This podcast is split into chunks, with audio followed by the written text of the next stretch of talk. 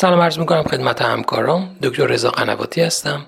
همونطور که میدونیم در بیماران مبتلا به سندروم آنتیفوسفولیپید که دچار حوادث ترومبوتیک شدن، همچنان مصرف وارفارین به عنوان استاندارد درمان شناخته میشه.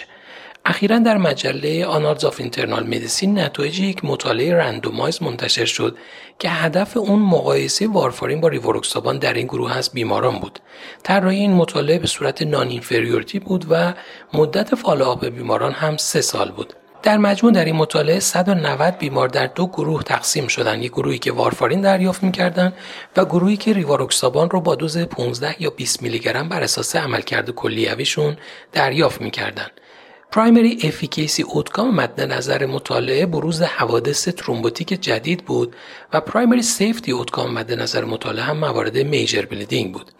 بعد از سه سال فالوآپ در این مطالعه مشخص شد که میزان بروز حوادث ترومبوتیک جدید در بیمارانی که ریواروکسابان استفاده می‌کردند هشتاد و سه درصد بیشتر از بیمارانی بود که وارفارین استفاده می‌کردند، یعنی یازده و شش دهم درصد در مقایسه با شش و سه دهم درصد، و همچنین میزان بروز سکته مغزی در این گروه از بیماران نوزده برابر بیمارانی بود که وارفارین استفاده می‌کردند، یعنی نه مورد در گروه ریواروکسابان در مقایسه با صفر مورد در گروه ویتامین K آنتاگونیست ها. از نظر میجر بلیدینگ هم مشاهده شد که تفاوت قابل توجهی بین این دو گروه وجود نداره.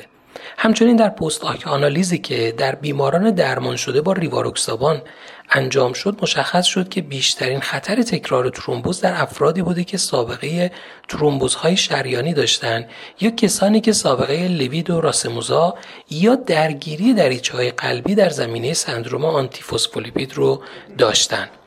پس بر اساس نتایج مطالعه به نظر میرسه که همچنان درمان با ویتامین K آنتاگونیست ها یک درمان استاندارد در بیماران سندروم آنتیفوسفولیپیدیه که دچار حوادث ترومبوتیک شدن. ممنونم از توجه شما.